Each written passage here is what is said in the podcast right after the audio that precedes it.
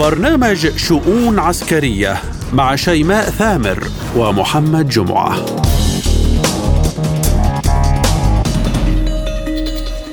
ملفات عسكرية وعمليات عسكرية جديدة نطلعكم عليها من وكالة سبوتنيك الإخبارية بموسكو. نقدمها لكم أنا شيماء ثامر. وأنا محمد جمعة نستهلها بالعناوين. تعذيب لأسرى روس وإعدام جماعي على يد القوات الأوكرانية. والبرلمان الأوروبي يصف روسيا راعية للإرهاب. عملية عسكرية تركية برية وجوية في سوريا. ومقتل وزير دفاع قسد واثنين من مساعديه. العراق يستعد لاستراتيجية جديدة على حدوده مع تركيا وإيران وطهران تستعد للهجوم برا نحو كردستان. تحية طيبة. والبداية من أهم تطورات الملف الروسي الأوكراني والأحداث الميدانية وخاصة في زبروجيا والتي يزداد فيها الموقف حرجا وتعقيدا. وقد ينذر بحدوث كارثة إنسانية في أي لحظة. فدعوات موسكو ما زالت مستمرة للوصول إلى منطقة أمنية. تضمن سلامة محطة زبروجيا للطاقة الذرية. من جهته أعلن المدير العام للوكالة الذرية رافائيل جروسي أنه سيتوجه بزيارة إلى روسيا وأوكرانيا لبحث سلامة محطة زبروجيا الكهروذرية مشيرا إلى أنه تحدث خلال لقاءات سابقة مع الرئيس الروسي فلاديمير بوتين والرئيس الأوكراني فلاديمير زيلينسكي لضمان حماية المحطة. وأضاف أن خبراء الوكالة سيقومون بجولة تفتيش في المحطة لتقييم الأضرار الناجمة عن القصف الأخير ويتعرض محيط المحطة إلى قصف متكرر بين الحين والآخر بقذائف أوكرانية في وقت تتجاهل فيه كييف خطورة الموقف الذي قد تنجم عنه كارثة بشرية. وعلى صعيد متصل وبحديث صحفي أدلى به الأمين العام لحلف شمال الأطلسي ينس ستولتنبرغ أكد فيه أن الناتو عمل على تزويد أوكرانيا بالمساعدات العسكرية قبل بداية العملية العسكرية الروسية الخاصة.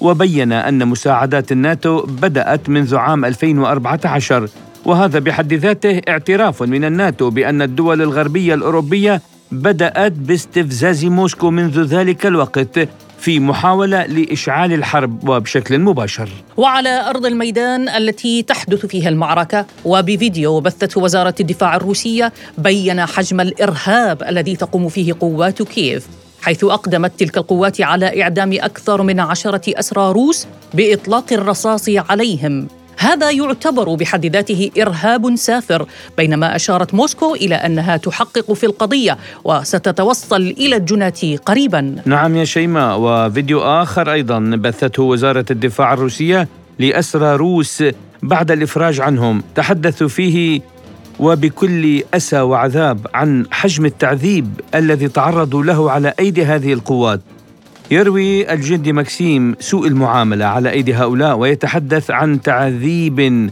لرفيقه. قال بهذا الصدد ما يلي. وقع أحد معارفي بالأسر في أيدي عناصر كتيبة أزوف. وهناك ضربوه ووضعوا الإبر تحت أظافره بشكل مؤلم جدا مع العلم أنه كان جريحا فأزالوا منه قطعة من العظم بدون تخدير. في الطابق السفلي من وحدة إدارة الأمن في كييف وفي مركز الاحتجاز السابق للمحاكمة رقم 89 في دنيبرا بيتروفسك يمكن إعطاء كأسا واحدا من الماء لعدة سجناء وقد أجبروا على العمل في مقاطع فيديو دعائية وبشكل عام استخدموا الكثير من العنف الجسدي والمعنوي ضد السجناء بينما تحدث أناتولي كيف تتم معالجة السجناء المصابين فقال بهذا الصدد 6 утра подъем и до 10 вечера на улице ходили. السادسة صباحا وحتى العاشرة مساء نعمل في الشارع كان الجنود الأوكرانيون يجبرون بعض السجناء المصابين في ركبهم بالزحف وقد أحضروا رجلا إلى المخيم مصابا برصاصتين في ركبتيه وقالوا له اصحف كما تشاء هذا لا يعنينا أبدا. طبعا محمد بين كل هذا التعذيب والقتل الوحشي أصدر البرلمان الأوروبي قرارا يعتبر فيه روسيا دولة راعية للإرهاب. وقد اعتبر نائب لجنة مجلس الاتحاد الروسي للدفاع والأمن فلاديمير تشيزوف أن قرار البرلمان هذا هو خطوة حمقاء تؤجج التوتر. وأشار إلى أنه قرار غبي يصدر من البرلمان الأوروبي الغرض منه السعي لتقديم البرلمان الأوروبي كحامي للأوامر الغربية. عن هذا الموضوع قال الخبير العسكري اللواء رضا شريقي بحوار لشؤون عسكرية. هذا كلام منافي للحقيقة لأن روسيا لم تكن في يوم من الأيام معتدية على دولة من دول العالم ولم تحتل دول العالم اطلاقا كما تفعل الولايات المتحدة الأمريكية وكما يفعل الغرب إن كان إنجلترا ولا فرنسا ولا هولندا ولا كل هذه الدول لها مستعمرات على مستوى العالم. أما أما روسيا لا لا نعرف أن أنها استعمرت بلدا من البلدان وإنما قدمت المساعدات لتلك البلدان إن كانت في أفريقيا أو كانت في آسيا أو كانت في كل دول العالم. وبالتالي عندما يتحدث الأوروبيون عن مثل هذه عن عن عن عن روسيا بانها دوله بانها دوله راعيه للارهاب فهذا يصفون به أنفسهم لأنهم هم كذلك. لكنهم أعتقد أنهم اليوم يئنون تحت ضربات الروس تحت ضربات روسيا الضربات التي يعني تريد ان أن تغير وجه العالم والى وأن تحول العالم إلى نظام عالمي جديد. هذا ما يخيفهم. لذلك هم يحاولون الإساءة للاتحاد الروسي بكل الوسائل وهم يحاولون أن يعبروا عن أنفسهم بمثل هذه الاعتبارات، لأن روسيا لم تكن في يوم من الأيام راعية للإرهاب، إنما هي راعية للدول ال ال ال للدول وللأنظمة الشريفة في دولها، هذا هذا هو الواقع الحقيقي، لكن آآ آآ الأوروبيون يلعبون يعني لأنهم يسيطرون على الإعلام ويسيطرون عليه يحاولون الإساءة للاتحاد الروسي وهو بريء من كل اتهاماتهم. أما فيما يخص الإعدامات التي نفذت بحق الأسرى الروس أضاف الشريقي قائلا أنا شخصيا لا أستغرب ما فعله آه، رجال زيلينسكي لأن هؤلاء يشبهون إلى حد بعيد ما يحدث في فلسطين المحتلة، حيث أن هؤلاء يعني يستسيغون شرب دماء الآخرين ويحاولون يعني الاعتداء الاعتداء السافر على الناس من ناحية وعلى ممتلكاتهم من ناحية أخرى وبالتالي آه، يعني آه، لا يعترفون حتى بالمعاهدات الدولية التي تحمي الأفراد الأسرى الذين يقعون في الأسر. هذه المسألة هي مسألة أخلاقية بالدرجة الأولى وبنفس الوقت هي مسألة قانونية أيضا. يجب على المجتمع الدولي أن يراعي آه، أن يراعيها وأن يسعى لتأمين كل متطلبات العمل فيها لأن هؤلاء الذين لا لا لا يمتثلون للقانون الدولي يجب أن يحاسبوا يجب أن يحاكموا. فاليهود آه، أو الإسرائيليين في في فلسطين المحتلة يعملون دائما على تعذيب تعذيب الأسرى وعلى القضاء على إمكانياتهم الذاتية وخاصة الإمكانيات الجسدية والفكرية. الاسرى الأسرى يجب أن يكون يعني يجب أن يكونوا في أمان عندما يؤسرون من قبل الآخرين ومن قبل الدول الأخرى وبالتالي آه، من من من يستطيع أن يحمي هؤلاء فهي الجهات الدولية التي التي تعمل على مراقبة هذه الأحوال وما يحصل في في أوكرانيا اليوم والجيش وجيش الاتحاد الروسي هو يتقدم في الأراضي الأوكرانية ويقوم بمهام تنفيذ مهامه الوطنية الوطنية بكل ما تعني هذه الكلمة لأنه يدافع عن نفسه ويعمل على إبعاد الخطر أو خطر الناتو عن بلاده. وهذا الجيش يقوم بمهام وطنية كما قلت وبالتالي هو يحقق بعض الانتصارات ولكن يمكن أن يقع البعض في أثر جنود زيلينسكي وبالتالي هؤلاء يسأرون منهم بطريقة وحشية. هذا العمل يجب أن يراقب ويجب أن يحاسب عليه من يقوم به بهذه الوحشية. إلى الملف التركي السوري العراقي المخلب السيف. ليس عنوانا لفيلم هوليودي. بل هي تسمية لعملية عسكرية واسعة تنفذها أنقرة في كل من سوريا والعراق. هذه العملية التي جاءت بعد ساعات قليلة من انفجار عبوة زرعت وسط مدينة إسطنبول قتل فيها وأصيب العديد من الأشخاص.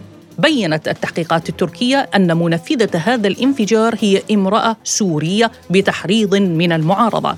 لتقوم بعد ذلك القوات التركية بقصف جوي على الشمال السوري وإقليم كردستان العراق. القصف التركي على سوريا مستمر إلى هذه اللحظة. أكد وزير الدفاع التركي بأن هذه العملية لن تكون عملية جوية بل إنها ستكون برية أيضا. والدبابات التركية بالمناسبة هي الآن على مشارف الحدود التركية السورية تنتظر الأوامر بالانطلاق. فيما أعلن البنتاغون عن قلقه من هذه العملية العسكرية وأشار إلى أنها تهدد سلامة القوات الأمريكية المتواجدة في سوريا. كما دان سقوط عدد كبير من الضحايا المدنيين جراء هذا القصف الجوي. وكانت قوات قصد أعلنت مقتل وزير دفاعها واثنين من مساعديه نتيجة القصف التركي على تلك المناطق. وقد كانت الخارجية الروسية قد أعلنت بأنها على اتصال وثيق مع الجانب التركي في الشأن السوري وتتفهم مخاوف تركيا من التهديدات لأمنها القومي وأعربت على لسان المتحدثة الرسمية باسمها ماريا زخارفة عن اعتقادها بأن عملية برية تركية على الأراضي السورية لن تؤدي سوى إلى زيادة التوتر في المنطقة وتصعيد وتيرة الأنشطة الإرهابية. ليبقى السؤال ما هي تداعيات تلك الخطوات العسكرية المتصاعدة؟ وكيف سيكون المشهد في سوريا؟ وكيف سيكون الموقف الحكومي السوري؟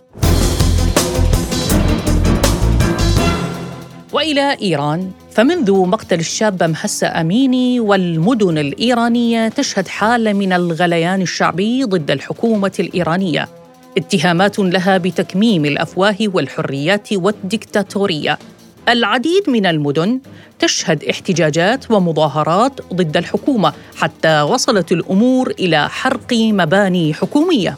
الحكومة الإيرانية من جهتها سعت إلى استخدام العديد من الوسائل لقمع هذه المظاهرات وأظهرت محطات تلفزيونية استخدام الرصاص الحي ضد المتظاهرين في محاولة للسيطرة على الموقف وعدم تفاقم الأمور. الانفلات الأمني في الداخل الإيراني واستمرار الاحتجاجات غليان المدن الواحدة تلو الأخرى بوجه الحكومة والحديث عن قلق الحكومة الإيرانية من أن تصل نتائج هذه الأحداث إلى حدوث انقلاب داخل المؤسسة العسكرية الإيرانية. ليأتي القرار الإيراني بقصف الشمال العراقي وتحديدا كردستان بحجة القضاء على المعارضة الإيرانية التي تسعى إلى تأجيج الأحداث في الداخل الإيراني. العملية العسكرية الإيرانية هي الأخرى لن تكتفي بقصف صاروخي هذه المرة بل قالتها طهران علنا سنهاجم كردستان برا.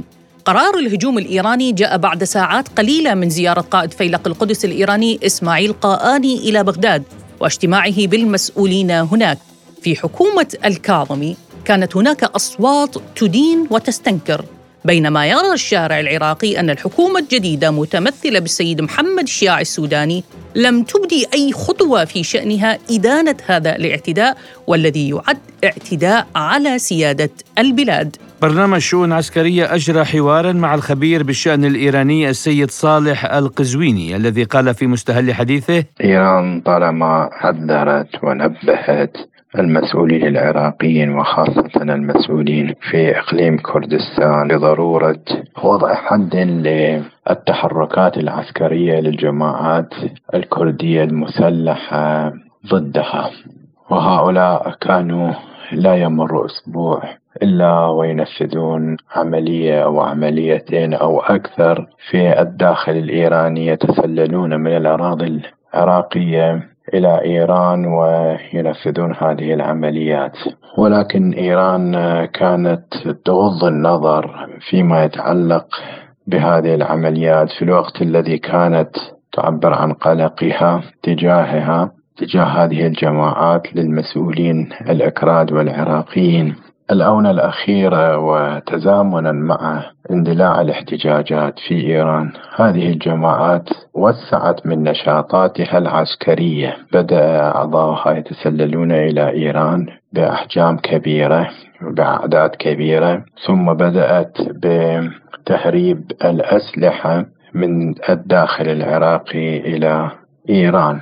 وكانت ولا تزال تلعب دور مهم في التأجيج والتحريض على أعمال العنف وقد اعترف المسؤولون في هذه الجماعات بأنهم هم الذين يؤججون هم الذين كانوا يعلمون بهذه الاحتجاجات وهم الذين يديرونها. بالتالي إذا كانت إيران لا تد لم تتدخل عسكريا سابقا أو لم توجه ضربات لهذه الجماعات فاحتراما للعراقيين ولسيادة البلد ولكي لا تنتهك هذه السيادة كما تفعل القوات التركية في العراق. ولكن يبدو أنها وصلت إلى طريق مسدود كان لابد لها من معالجة الموقف بهذه الطريقة. لذلك قامت وتقوم وستقوم بتوجيه الضربات سواء الصاروخية أو المسيرات أو المدفعية لمقرات هذه الجماعات في إقليم كردستان.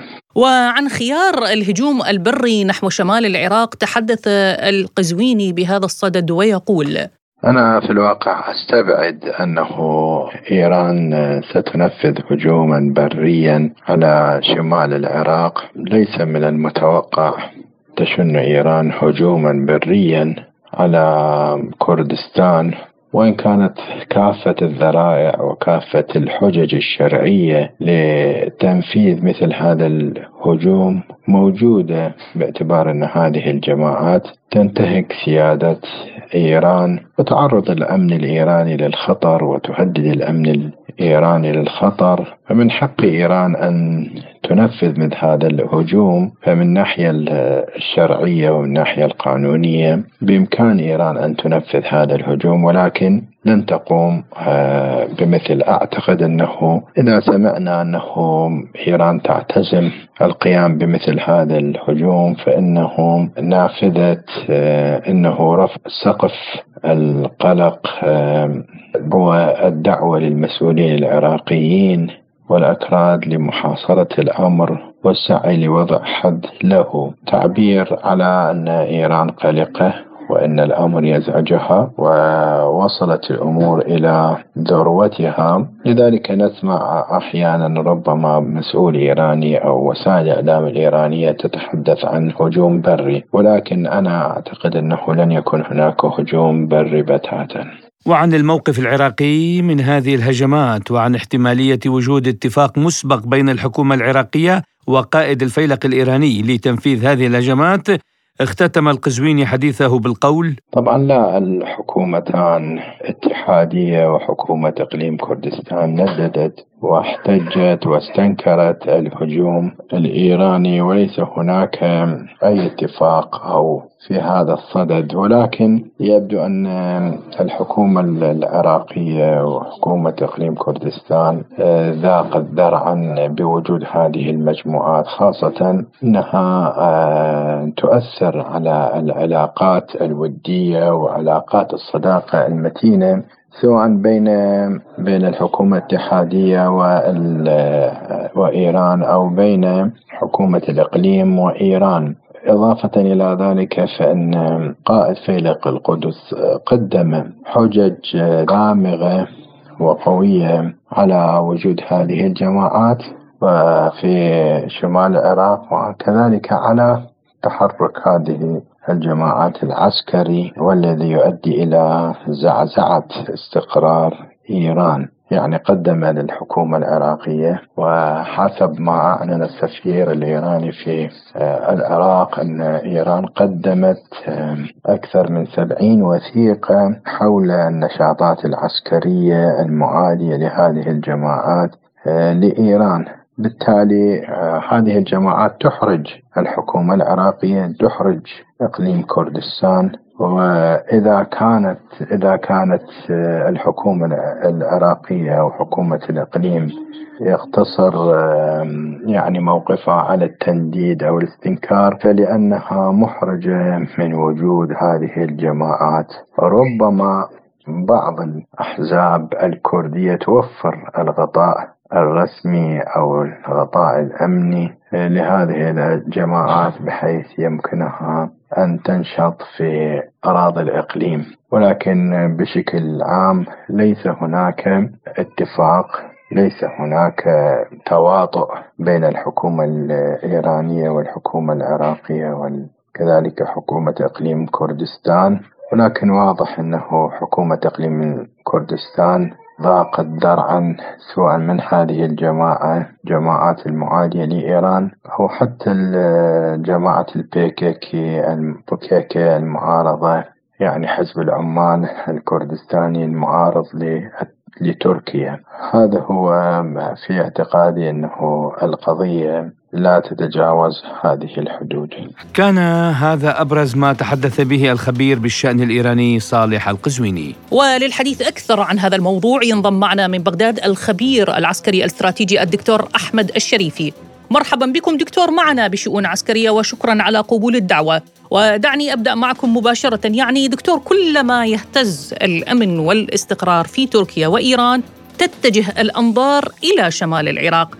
برأيكم كخبير عسكري ما هي مبررات القصف التركي الإيراني على إقليم كردستان؟ بسم الله الرحمن الرحيم حقيقة ما يجري من تهديد تركي إيراني هو لا يعد كونه تصدير لأزمة وأزمات تعيشها تركيا وإيران تدفعهم باتجاه تصدير هذه الأزمات وبالتحديد إيران في هذا الوقت هناك مبررات وذرائع تتعلق بالتمهيد لعمليات عسكرية أو تبرير عملية انتهاك سيادة العراق. إيران تقول أن هناك معارضة وهذه المعارضة تتخطى الحدود لتشكل موردا داعما موردا بشريا أو آه، لتدفق السلاح إلى الجبهة الداخلية لإيران. والحال أنه مثل هكذا حالات يصار إلى آه، تعزيز خطوط الصد في الكتف الحدودي لإيران. وإيران تمتلك الموارد لتأمين ذلك. وأن لا تذهب باتجاه إلزام العراق في إسكات نشاطات هي مبهمة وغير مشخصة ومفترضة وليست ربما تكون حقيقية للتدخل بقضية هي لا تعني العراق لأنه إذا كان هناك معارضة ايرانيين فهم معارضة لإيران وليسوا للعراق وبالتالي هم لا يشكلون تهديدا إلى العراق ومن غير الممكن أن نشتبك معهم ونعتقلهم نزولا عند رغبة إيران لأنه معنى ذلك أنه إحنا سنخلق أزمة في منطقة خطرة جدا. هذه منطقة جبلية إذا استدرجنا بها إلى حرب العصابات فستكون الحرب قاسية جدا على قطاعات وإحنا في غنى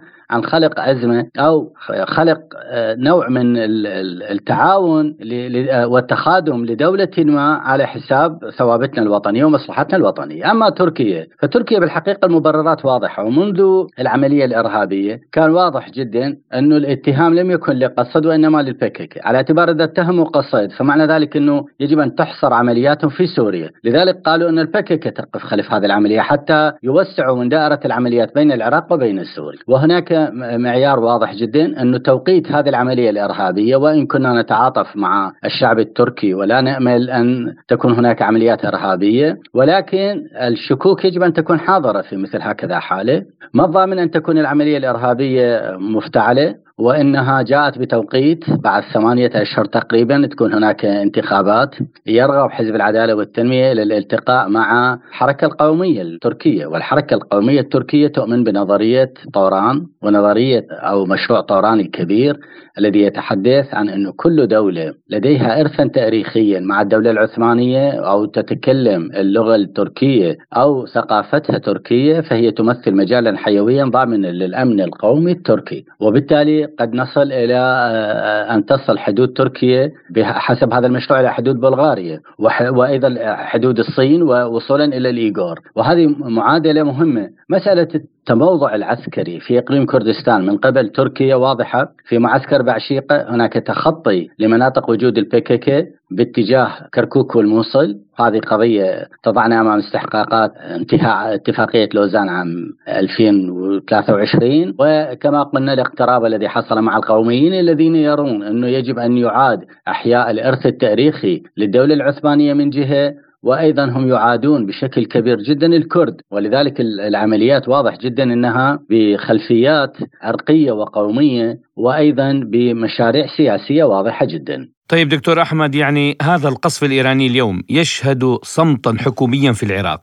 بينما كانت الحكومة السابقة يعني على الأقل تدين هكذا أفعال خاصة وأن هذا القصف جاء بعد ساعات من زيارة قآني للعراق. واليوم خطوات عراقية لإعادة نشر حرس الحدود كيف تقرأ ذلك؟ بالإضافة إلى الموقف السياسي العراقي طبعا. بقدر تعلق الأمر بالنسبة للعراق ما يؤسف إلى أنه كان هناك يعني منسوب تفاؤل لا بأس به أو منسوب تفاؤل يعتد به بالنسبة لحكومة السيد السوداني إنها ستنتزع سيادة العراق من الهيمنة والتأثير الإقليمي. ولكن وجدنا العكس إنه في هذه المعادلة هناك تلويح واضح جدا من قبل إيران ليس فقط في عمليات عسكرية تستبيح فيها الأجواء العراقية وإنما هناك رغبة في الاجتياح العسكري. تحت تحت مبرر وذريعة. والآن نشر القوات قوات الحدود هو عمل دستوري سيسقط هذه الذريعة. ولكن هل سينهيها؟ جواب لا. في تقديري أن إيران ماضية باتجاه تصدير أزماتها باتجاه العراق وهذه القضية تتعلق بمعابر الطاقة الجغرافيا الرابطة بين سوريا آه، كحليف إلى إيران وبين لبنان وفلسطين ووصولا إلى حوض البحر المتوسط. وهناك طموحات في مجال الطاقة لا يسعنا الحديث عنها. ولكن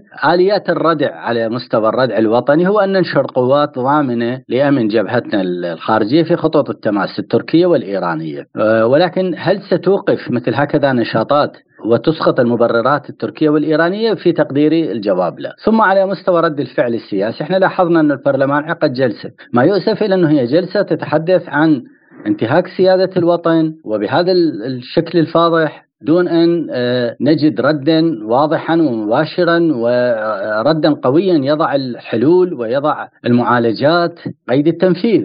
لا سيما انه إحنا ربما نكون آه، قد نباغت في عملية عسكرية اجتياح واسع أما تركي أو إيراني، فكنا نأمل أن يكون البرلمان أكثر قوة وجرأة وصراحة وشفافية في معالجة هذه القضية ولكن عقد جلسة ولكن الجلسه سرية وإلى الآن نتائجها آه، ضعيفة جدا. دعني أختتم معكم دكتور أحمد يعني هناك أصوات عراقية ترى أن السكوت على القصف الإيراني يأتي لوجود فضل إيراني على العراق بقضية تحرير المدن التي سقطت بأيدي داعش الإرهابي.